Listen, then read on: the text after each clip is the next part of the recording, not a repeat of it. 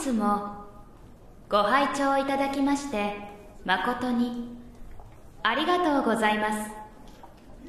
本日は特設フロアにてポッドキャストの日特別対談をご用意いたしましたのでご家族ご友人をお誘い合わせの上お楽しみくださいませ。スタッフ一同再生回数よ上がれ。再生回数よ上がれ。と心から願っております。えあのすいません。これ言っていいんですか？あいいんですか？ああはい。えっとはい。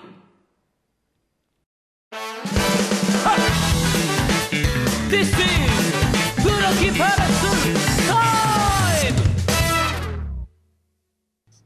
はい。ということで、あの、えー、ポッドキャストの日、えー2022ということで、えー今回は、えー特別に、えーゲストに来ていただいております。はい。じゃあ、えっと、自己紹介の方がいいですかね。はい、はいい、いですか？はいどうぞえーっと、水曜のラジオという、ラジオ、ポッドキャスト番組を配信しています。DJ インターネットと言います。よろしくお願いします。はい。よろしくお願いします。はい。これはもう、あれですよね。うちの番組はもう、水曜のラジオさんと、えっ、と、関係がズブズブになったっていうことで いいんですよね。ズブズブですね。はい。はい。っていうことでいいんですよね、もう。はい。もう本当に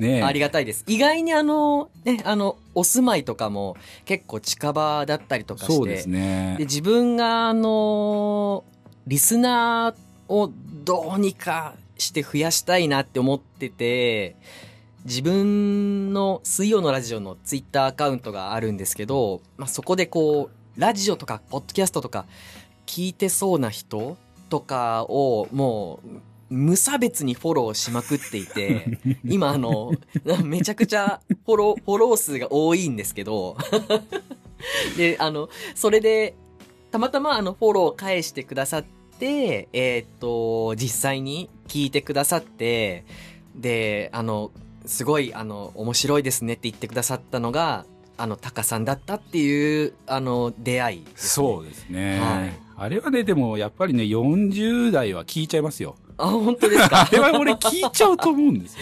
あー、ありがたいですいねや。すげえ面白いですもん。だから最近本当に時間があると、はい水曜のラジオをつけている、聞いているっていう。頭おかしくなりますよ。俺多分ね、本人たちよりも、どのエピソードで何を話してたか多分答えられるような気がするんですよね。そ、確かに、あのーゆうとさんと京平さんっていう、という方、二人と僕という三人で、あのー話してるっていうこういう番組で、まあちょっとあの、おじさんの、なんだろうな、取り留めのない話とか、そう、日々考えてることとか、そういうものをちょっと喋ったりとかしてるんですけど、なんだろう、でも、収録をした後に、あこういう話を前したよな、とか、実際あんまり、あの、覚えてなくて、ああ、ですよね。はい。うん。僕は、なんか、編集をするので、うん、覚えているところではあるんですけど、あ、これ、2回目だなとか、そういうところもあったり、それはなんか、その、おじさんの記憶力のなさっていうところを、あの、もう甘く見ているところがあるんですけど、はい。そうそう、結局その、ポッドキャスト配信してる人たちとか、でよく、あのーこの話しましたけど、ちょっとっていう、うんあ、したかなとかってよく聞くんですけど、はい。俺しちゃっていいと思うんですよね。ああ、はいはいはい、はい。結構あ、の、どこから誰が聞き始めるかがわからないじゃないですか、ポッドキャストって。そうですよね。だからもう関係なしに俺喋っちゃうんですけど、だあ同じ話多分3回4回してる時もあったし、はい。まあ、うん。なんとなくね、そこはもう喋っちゃっていいんじゃないかって、ど、誰か言ってたな、ポッドキャスターの方が多分番組で言ってて、ああ、その通りだなって俺思って、はいはいそうしてるんですけど、そうなんですよね。だから、そこう、なんて言うんでしょう、ポッドキャストあるあるみたいなものも話しつつ、う、はい。で、まあ、ポッドキャストの環境もちょっとここ1、2年でなんとなく変わってきたっていうところで、はい。まあせっかく、えーっと、すまあ、あんまりこう、知られてもないんですけどね、ポッドキャストの日って、多分インターネットさんも聞いたことないと思うんですよ。そうですよね。うん僕も、はい、あのー水曜のラジオから、まあ、ちょっと前に、まあ、そのメンバーで、裏カフェオレディオっていう、うんちょっと、ほぼ水曜のラジオみたいあなはい。番組をやってたんですけど、まあ、その時からすると、まあ、5年ぐらいは多分、僕らは、あの、配信をしていると思うんですけど、あの、全然知らなかったです。はい。そうなんですよ。この、ポッドキャストの日っていうのは、あのーそもそもこう、外国で始まったもので、日本にまだ全然定着してないはい。もの。ただ、やっぱり一部の人はそれを知っていて、はい。なんとなく活動してるっていう日。はい。で、あの、やっぱり、外に広がってほしいなと思いつつ、この日ってうまく利用できないかな、なんて、ここや、数年やってたんですけど、うんはい。まあ、そんな広がりも見えないので、はい。まあ、分かってる人だけうんのお祭りでもいいのかな、身内乗りでいいのかなと思ってね、なんとなくやってたんですけど、まあ、そもそもその、ポッドキャストの日っていうものが、あの、どういうものなのかっていうのをね、ちょっと、はい。まあ、知らないリスナーさんのためにちょっとご説明、まあ、インターネットさんのためにもあ、ご説明をちょっとさせていただきたいと思うんですけど、実際このポッドキャストの日っていうのが始まったのが2013年らしいんですよ。あえー、で、えー発祥はアメリカ、はい。えースティーブ・リーさんというおじさんがいるんですけど、えあの、この方が、なんとかの日っていうのはたくさんあるけど、ー、はい。ポッドキャストの日っていうのがないのはなぜだって。ふと思ったらしいんですね。はい。で、ないなら作ってしまえっていう特にこだわりもない。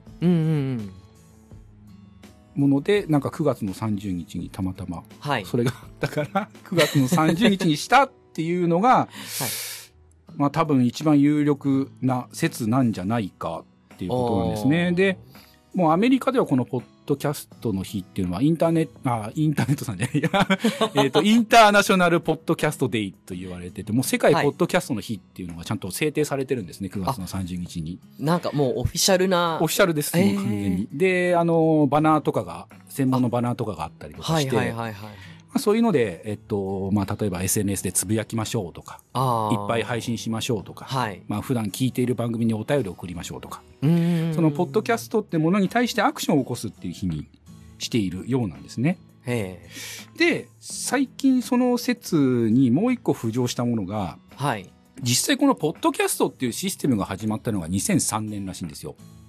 ああ、そうですよね。意外にこの文化って古いですもんね。で、まあ、そこから10周年、要はその2013年に、はい。10周年の、えっ、と、イベントがあって、はいで、。そのフィナーレが9月の30日だったっていう説もあるんですよ。ああ。本当に諸説いろいろあるんですいろいろあるんですね。ええじゃあ、日本でこのポッドキャストの日っていうのが広まったというか、知られてき、一部の人に知られたのはなぜだろうっていうところなんですけど、ええこれはですね、えー2016年のことなんですけども、はい。えっと、ポッドキャストの中の人という番組をされている、はい。えっと、中澤信之さんという方、はい。えっと、実は牧師さんをされている方なんですけども、へえ。あの、ポッドキャストの中、まあ、要は配信者に対してインタビューをして、はい。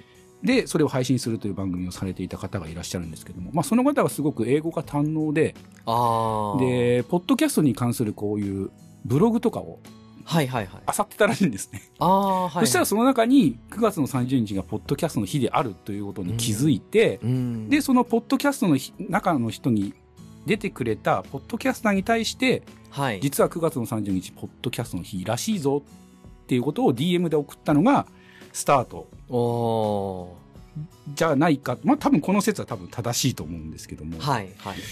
だからその、ポッドキャスターの中には、えっ、と、まあ、ポッドキャストの日だけに配信する番組を、えっ、と、配信されている方もいらっしゃいますし、あ、そうなんですね。まあ、純粋に、まあ、特別配信ってわけじゃないけど、まあ、はいポッドキャストの話しようか、みたいなことを、えっ、と、やられている方もいらっしゃるっていうのが、このうんポッドキャストの日だったりもするんですけどね。まあ、広がらないんですよ、これがなかなか。そうですね。まあ、そもそもポッドキャスト自体がね、なかなか広がらなかったっていうのもそうであるんですすけどね。うん。インターネットさん的にはどうですか？ここ、えっ、と、何年ぐらい、ポッドキャストに関わってます、ああ、僕は、そうですね。もう本当に最初の頃から説明しますと、2000、2013年の、えー、と、2月に、えー、まずカフェオレディオっていう番組をスタートさせて、はい。で、毎週日曜日に配信してたんですけど、で、そこからなんか裏番組を作ろうってことになって、裏カフェオレディオっていうのも、あのースタートさせて、で、それが、えーっと、ここ最近数年前に終わりまして、うんうんで、水曜のラジオっていう名前にリニューアルをして、今に至るっていうことなので、まあ、やっぱ2013年、ということはもう10年。そう、10年ぐらいそうですね。ですねはい。すげえ、10年やられてるんですね。はい。ああ、じゃあこの10年じゃあ、その、ポッドキャストっていうものを、こう、まあインターネットさんなりにこう感じていたものってあると思うんですけど、はい。ここ最近のポッドキャスト界隈ってどんな感じします？ああ、そうですね。まあ本当にあの、10年ぐらい前って、まあ、ポッドキャスト自体ってその10年前よりもさらに前からあの、あって、ちょっと、ポッドキャストブームっていうものが下火になって、下火になって、はいはいはいもう本当に あのーちっちゃい火の粉みたいなところが、もう10年前ぐらいで、なんか何かを、まあ個人でこう始めようとしても、本当に何ですかそれ、ポッドキャストって。キモいみたいな。そこまで行くんですね。キモいまで行くはい。なんかあの、オタがラジオやってるみたいな、このぐらい水の底からみたいな、な そういうのがあったと思うんですよね。ね何を言ってこういう面白いっていうことを言っても何かひび全然響かないみたいな、そういう時代があったと思うんですけど、まあそそこからですね。まあちょっと徐々に増え始めてきてでまあコロナ禍のね影響とかリモートワーク増加とかまあそういうものの影響で、かなりここ数年では、あの番組がドーンって、えー増えた気がしていまして、うこう第第2期ポッドキャストブームっていうところには来てると思うんですよね。ああなるほど、はい。そうですねだから僕が多分ポッドキャストを知ってからが多分56年になるんですよはい。でその頃ってあの TBS ラジオがポッドキャストから撤退してしまってはい。もうお葬式みたいな状態になってた頃そうですね。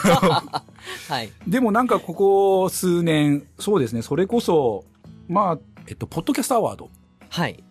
が、あのーまあ、スタートしたことで、結構こう、それまでこう、陰キャのものだったものが、はい。はい。えっと、はい陽キャのものになった。というか、その、陽キャも陰キャのものを使い始めたっていうイメージが僕の中にはあって、はい。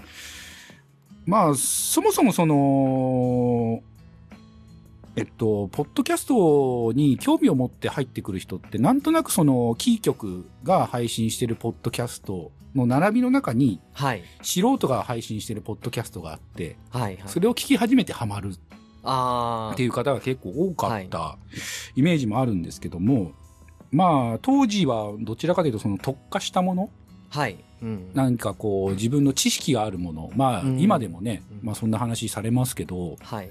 まあそういったものがないとちょっとなかなか配信ができないという状態というか、んまああんまり受け入れてもらえなかったっていう時代も結構あったと思うんですけど、はい。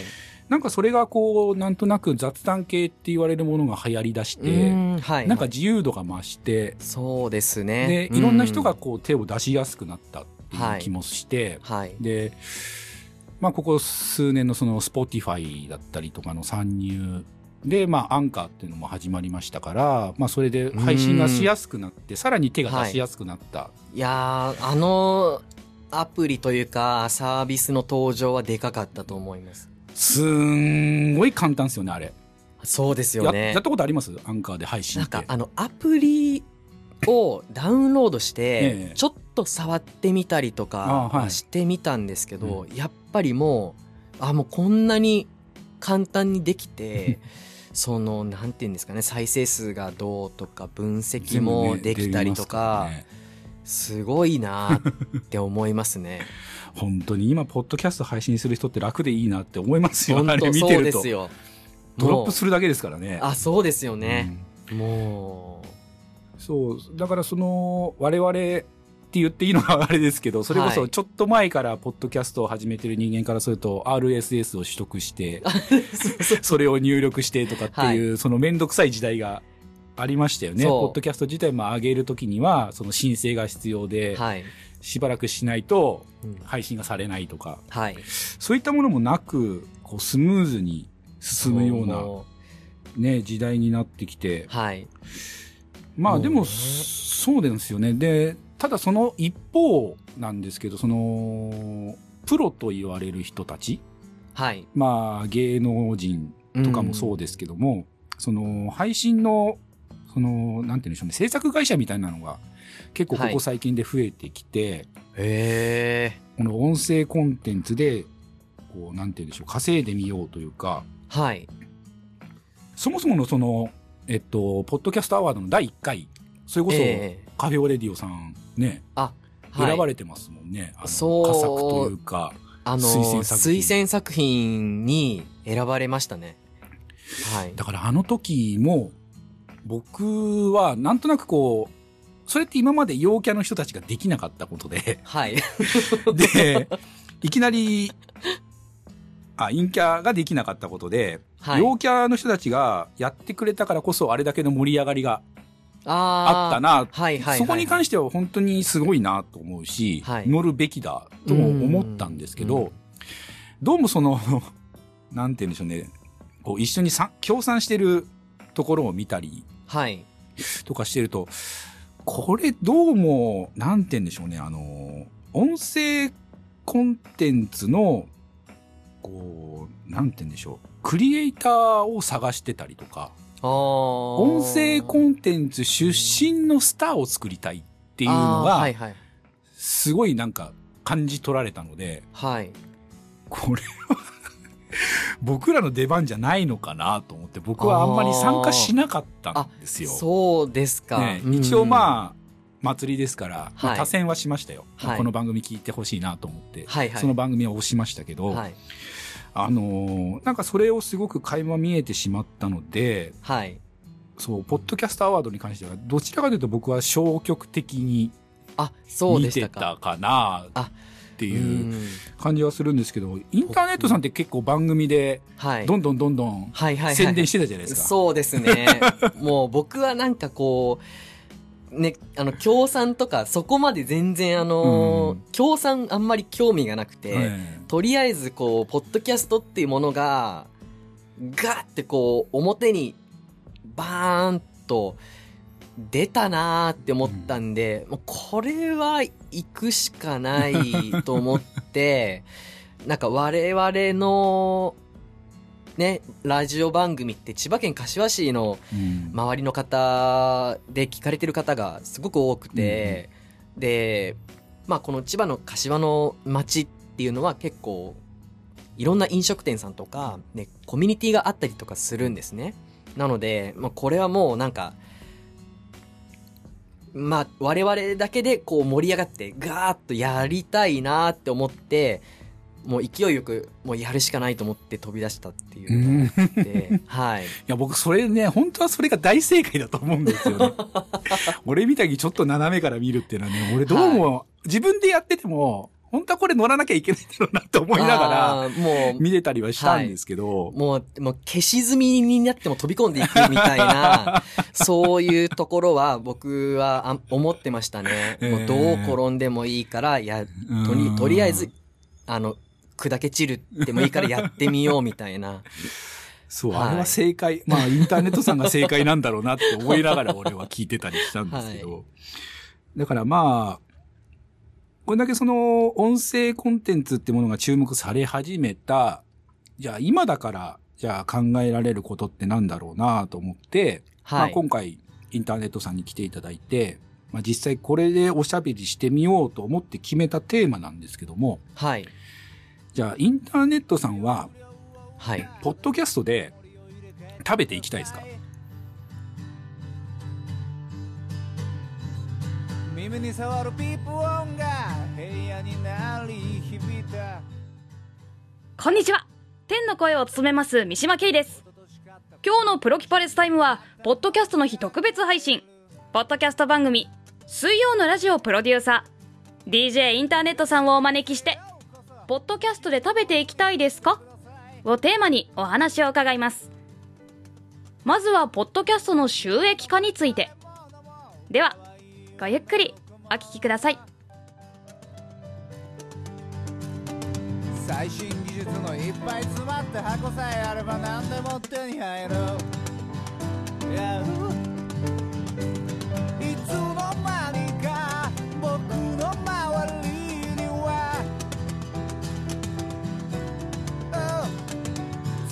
Oh 冷たい電気信号が飛び交う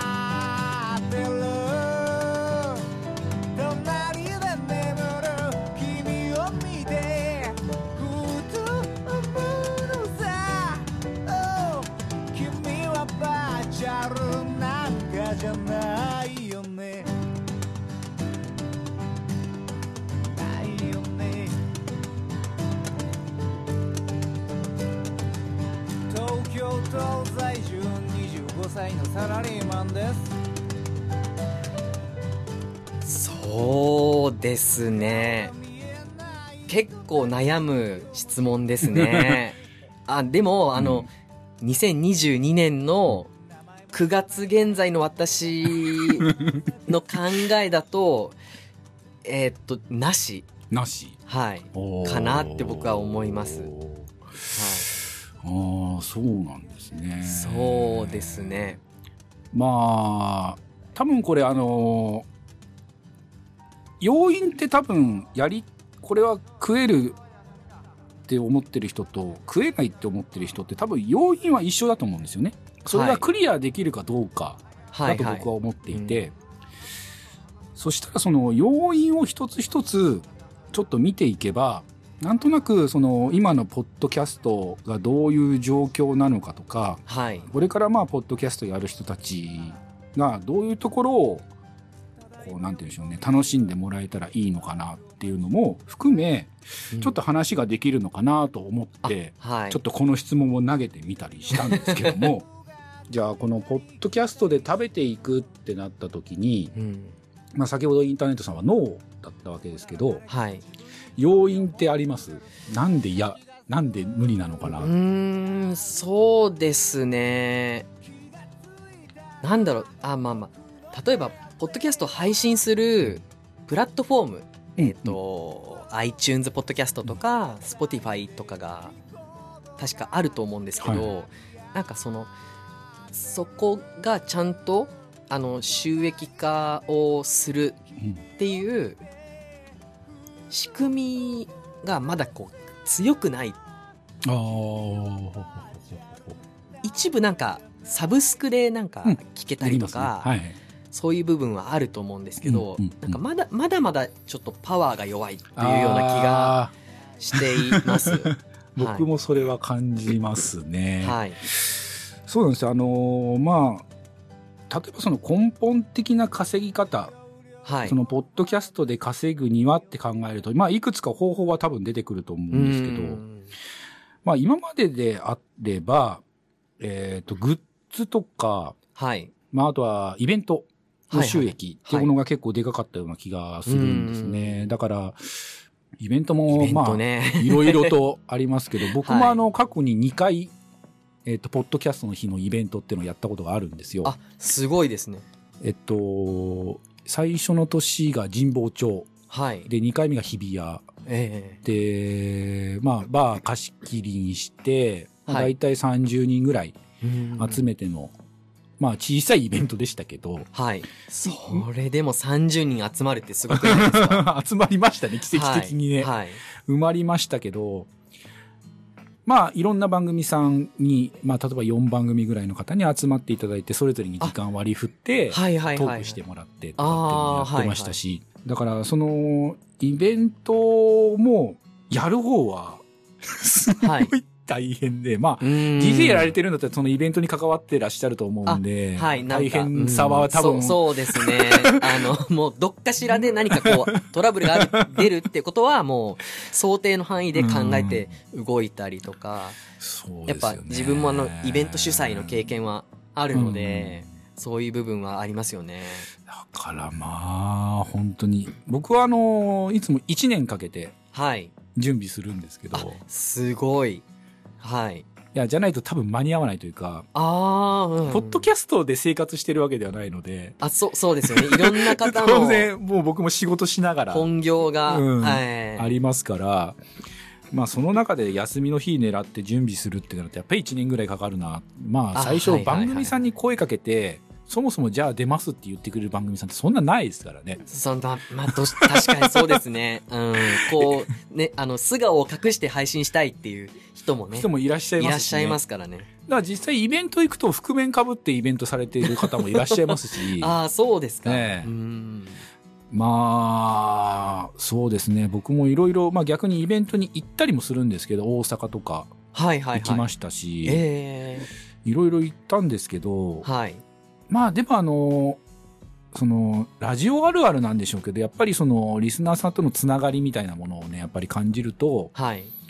やっぱりその文化自体がね、その、ポッドキャストっていう文化自体がすごく好きになるし、はい。やっぱりその普段メールでね、うんラジオネーム呼ばれたりとかする方が実際お会いして、ああ、あなたがっていう、あはいはいはいあはい。の、ラジオあるあるみたいなのありますけど、神経衰弱みたいな。パッパーンみたいな。はい。そういうのも体験できるっていうのもありますしね。はい。そうですね。だからまあ結構今で言うと、ポッドキャストウィークエンドとか、結構大きいイベントとかね、開催されてますけども、まあようやくそういうのがちゃんとできるようになってきたかなっていう気はそうですね。しますね。はい。僕も収益で言ったらでも、ちょっと黒ぐらい。ああ、はいはいはいはい。その出演していただいた方に、まあ、次の日いいお昼ご飯を食べてくださいぐらいのギャラを渡せたかなぐらいのああ。うーん。黒にはなりましたけど、はい。収益で食っていくっていうほどではなかったので、はいはい。そうですね。まあなかなか難しいところかなっん。ていう気はするんですよね。はい。で、あとはまあちょっと出ましたけど、サブスクはい。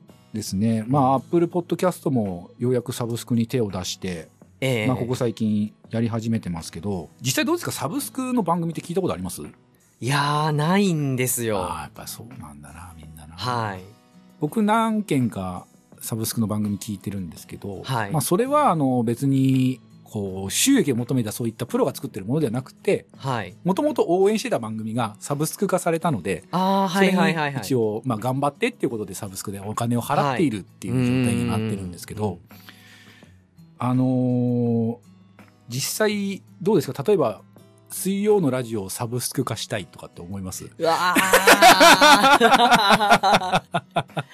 なんかなこんな、こんなトークに、あのーお金をペイしちゃっていいのみんなみたいな、そういうちょっと、あのーまだちょっと我々の足りなさみたいなところがあったりり、うんうんうんうん。なんだろう、でもサブ、サブスク化すると、毎月なんですよね。毎月払わなくちゃいけないっていうのが出てくるので、例えばなんか、うん、このエピソードのの裏話とか、そういうちょっと、あのーもうちょっと危険なエリアに一歩踏み込んだ配信みたいな、うち、うちらの番組の場合が。そういうものだったら、なんかこあう、う1話いくらとかで売ってもーいいのかな買っいう。ってちゃうだろうな 買買うな買いますか、うん買うな。俺は買うな。水曜のラジオの特別版だったら買うな。そうですか。いや、ありがたいですね。ら僕が入ってるそのサブスクの番組も、はい。過去にこう、ある音源が全部聞けたりとか、ああ、はい。あのーうん特別会員にだけ配信してた内容も聞けたりとか、はい。そういうのもあるんで、だからまあ確かにその特別感みたいなものもあるし、はい。で、それとは別に普通の番組も配信してて、はい。1ヶ月遅れで配信されるんですね、そっちの無料の方に。ああ、はい。だから1ヶ月早く音源を聞くこともできるっていう、いろんなこう、いう、うん、ん。あの、特典もあったりして、まあはいそれが月にそれこそ500円ぐらいですから、ああ、まあ、はいそれでそんだけ楽しめるんだったらいいかなとは僕は思ってたりもするんですけど、僕もう一つ、その、サブスクに対して、まあ、できればサブスク化した方がいいなって思ううん。ことがあって、あの、ツイッター見てると、ポッドキャスターって基本的にやっぱり素人の方が始めるじゃないですか。まあそうですね。今、うん今までの流れ的に。うんまあ、それでまあ、曲がり曲がって有名になっちゃった方っていらっしゃるじゃないですか。はい。それこそ何十万っていうリスナーを抱えてるような番組の。MC になってしまったうんなってしまったっていう言い方が正しいのかわからないですけど、はいそういう方々ってやっぱり、その、なんて言うんでしょう、有名税というか、はい。あの、その番組に対する批判に対して、はい。意外とこう、弱いうん。かなって僕は思って、はいはいはいはい。僕もどちらかというと、もうこれだけ有名なんだから、うん。そういうの出てくるでしょ？って僕は思うんですけど、はい。うん。なんかそういったことに対する体制がやっぱり取れてない方が結構いるなって、僕はちょっとツイッター見てて思ってて、で、やっぱりそれが原因で、ね、ポッドキャストやめてしまう方もいらっしゃいますし、はい。で、ツイッターで大騒ぎしてる方もいらっしゃいますし、で、僕はそういう方に関しては、もうサブスクがした方がいいんじゃないかなと思うんですよね。ああ、そうーん。ああ、一個の、こう、フィルタリングというか。そうです。はいあの、サブスク化することによって、そうですよね。自分のファンしか来なくなるじゃないですか。ああ、うん。アン、アンチは多分お金は払ってでも聞かないでしょうね。僕は無料だからこそ起こり得ることだとは思あっているのであ、確かにそうかもしれないですよね。だからこう、うん例えばそれで収益を得ようってなるとちょっとやりづらいけど、はい。僕はそういったことよりもあの当然素人がやってることですから、はいあのアミューズメントパークを作る気持ちうん。だからそのファンの方がここで楽しみたいと思ってる人たちがはい定期的にお金を払って、そこでその楽しいトークを聞けるとか、はい。そのね、MC の方との交流が生まれるとかだったらはい。いいんじゃないかなって僕は思ってるんですよ。はい。だからもうそういうことに騒ぐぐらいだったら、もうサブスク化しちゃえばって俺は。そういうのを見るるたびに思うんですよね。ね。ちなみに、インターネットさんの番組ではい。結構クレームに近いメールとかって来たことあります？僕ですか、ええ僕の番組、いやーでも、いや、でも、ないです、ないです。ないです？はい。そうなんですよね。僕もないんですよね。ないっていうか、まあ、ポッドキャストね、配信されてる方に、ね、もうちょっと BGM のバランスをとかって言われたことはありますけど、はいはいはい、はい。その程度で、はい。番組の内容に対する文句って言われたことはないんですけど、例えばそういう、まあこれからね、先あるかもしれないですけど、はいそういったクレームがあった時って、はい。インターネットさんで番組のああ、方向性。方向性、方向性まではいかないでしょうけど、はい。受け止め方というか、ああ、どこまで修正するか全く気にしないかどっちなのかなと思って。なもうバッサリ気にしない。やっぱり。の方が、うん。なんか、うーんと、我々のストレスもそこまで、えなんか、食らわないというか、はい、あるかもしれないですね。あー。これでまたね、例えばリスナー数がどんどんこうどんどんこう増えていって、はいはいはいはい。うん。その、まあ、例えば100人の中の1件の そういったメールは多分気にしなくて済むかもしれないけど、これが1000になって1万になってってなった時に、はい。それも上がってくるわけじゃないですか。10になり、比率が100になり。そうですね。100人のクレームって結構でかいじゃないですか。そうですね。だから実際こう、ん小さいうちに目をつむっていう人も多分いるでしょうし、ああ、はいはいはいはい。まあそんなもん花から全然気にしないよっていう人もうんうんうんうん多分いると思うんですけど、うんじゃあタネットさんはどちらかというとそういうの気にせず、そうですね。ううんん、それは人、一個人の意見ということで受けつめ、受け止めつつ、はい。もう気にしないでいくっていうのが、我々としては一番理想かなと思いますね。言い返したりはしないですか？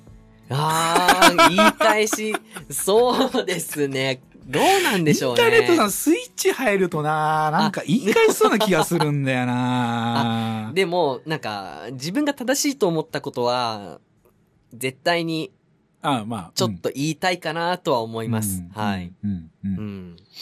いや、一回見たいな、そういうバトルな。結構、あの、やっぱ論破されがちですけどね。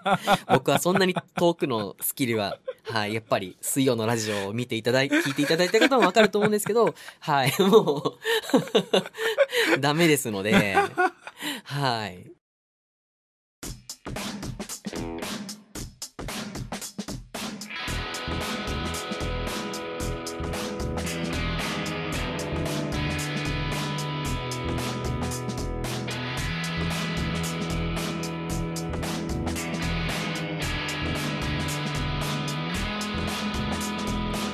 お化粧バッチリ女子高生が仲良く連れ立って。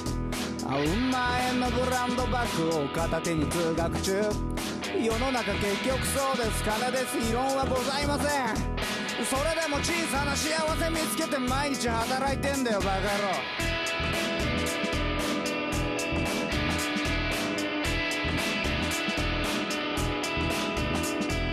ドラマの中ではいい服まとったイケメン俳優が。高そうなお店でさも当然のように夕飯食ってやがる。俺はといえば働き疲れてくたくたな体で財布の中身に気遣いながら牛丼を食べる。金がねえな。俺たちの明日は本当に明るいかい。金がねえな。弱肉強食資本主義社会。はい。あとはまあ、うちの番組とこう共通している部分として、はいえっとスポンサーがいるっていうところだったりもするんですけど、そうですね。本当にありがたいですよ。ねはい。これまで、現在、これまでもあのサポートしてくださって、ね、くださった方々、はい。本当に頭の下がる思いで、うんはい。そう、この前ね、チロッと、どのぐらいもらってるんですかっていう話をね、顔合はわせの時にチロッとしましたけど、はいえーうちがもらいすぎてたっていうのに気づきまして、まあちょっとここは内緒にしとこうかなとい。はい思うんですけ。ど、はい。まあでも、ね、実際そういうふうにこう、していただけるっていうのがありがたいなと思いつつ、その、こうなんとなくこう当たり前のように、はい。これを CM という形で番組で配信することで、ええその、なんて言うんでしょう。それを見返りというか、はいしてくださったことに対するお礼として CM を流すっていう形にはいしてるとはいはいはい思うんですけど、そうですね。じゃあ実際そのお金を払ってる人になるわけじゃないですか、番組に対して。はい。そういうそのスポンサーからの意見っていうのは、はい。インターネットさんは受け入れますか？あー毎回、あのー例えば契約更新を、あはい。えっ、と、してくときに、うんうんなんか、えっ、と、次の目標は、こういうところまで成長したいです。うんうんうんで、えっ、と、これまでの1年はこうでした。目標に対してこうでした。とか、そういうのはちゃんと、あのー相手の方に報告するようにしていて。でまあ、あの、スポンサー側の方からも、こういう風にやってはいかがでしょうかとか、あの、提案は結構してくださって、でまあ、あの、いけるところであれば、ちょっと、なるべくこう、やっていくっていうスタイルですね。え、どういったご意見ってくるんですか？そうですね。なんかこう、例えば、QR コードをドーンってウェブサイト上に載せて、あのこういいぞって思ったらこう投げ銭入れるとか。ああ、投げ銭方式ね。はい。投げ銭方式。あのペイペイとかのこう QR コードを貼って。見てはどうですか？とか。あはい。っていうアイデアとかありましーたねあやっぱりそっちの話になってくるんですね。そうですね。あはい。ーまあ、ちなみにうちはもう僕が元々やっていた会社がスポンサーについてしまっているので、ああええええ本当にもう事務所に行って、はい。お前らがいくら稼いでるかは知ってるんだろうっつって。月このぐらい出せるよねって話をして、怖 い怖い。怖い。CM 流すから。っつって。なんか怖いですよ。で、実際はい。僕も、その、ポッドキャストのイベントだったりとか、番組に対して、スポンサーをしてた時期があるんですよ。はいはい、はい、実際まあ僕が社長だった時に、そういうのをしてたんですけど、ええ。あのーほぼほぼね、見返りってないんですよ。はい。その CM 効果っていうものに関して、実感したことがないんですよ。うんまあ、うん。もともとやってた商売がコンサル系の会社なので、はい。まあ、ないっちゃないよねっていうことなんですけど、だからもう、その、楽しいことに対して、はい。まあお金を支払う。うん。まあいつも楽しませてくれてありがとうっていう形で僕は、そういったスポンサー料ってものをお支払いしてたので、はい。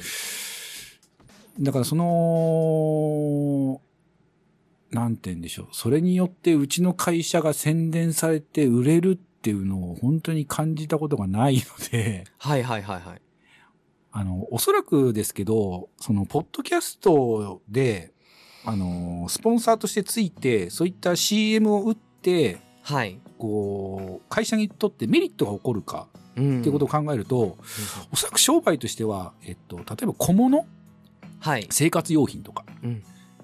まあ、そういったものを販売している会社、さんとかうん。